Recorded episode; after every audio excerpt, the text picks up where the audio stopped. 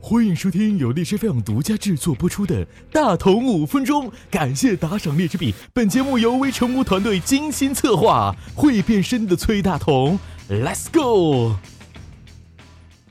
一年之中，我们所期待的那些假期真的有好多好多，比如清明节、中秋节、端午节等等等等。除了暑假、寒假两大假期以外，还有一个大哥级的假期，那就是马上就要到来的国庆佳节。没错，国庆节，一个普天同庆、举国欢庆、天下共庆的超级节假日。不管你期待不期待，反正大同是十分期待的。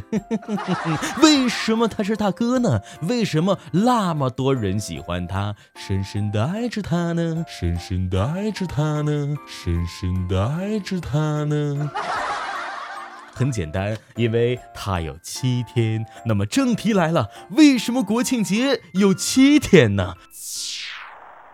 首先，我们要缅怀历史。一九四九年十月一号，中华人民共和国成立了，我们伟大的祖国、伟大的党出现了。大同作为一个三观超级正的人，不得不说，不管你爱国不爱国，反正我是爱国的。是跑题了，跑跑题了。呃，对对对对，不好意思啊，一提到爱国这个话题，大同我就情不自禁的想要多说几句话了。所以首当其冲的，自然就是为了纪念我国的成立。说到这里，普及一个小知识：中华人民共和国正式宣布成立，事实上是在十月一日前的一个礼拜，在那个时候便宣布了我国的成立。而十月一日只是在天安门广场进行了一个仪式的。这第二点嘛，就是在一九九九年之前了。其实国庆在一九九九年之前是不放七天假的，而在一九九九年之后，经过我国人大的讨论决定，将十月一日前后的两个礼拜合并在一起，也就出现了我们的七天假期。而澳门、香港两个特别行政区，那则分别为两天和一天。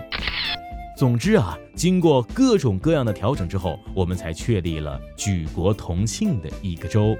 而为什么最后要敲定为七天的假期呢？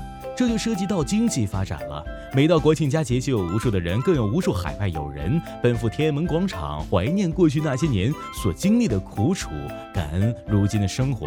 然而，然而，在黄金七天之前，国庆节还是只有那么短一两天的时候，你们知道有多少人没有时间去怀旧吗？大同告诉你们，其实 我也不知道。好了，今天大同五分钟就到这里了。大同五分钟，我说你听，这才刚刚开始。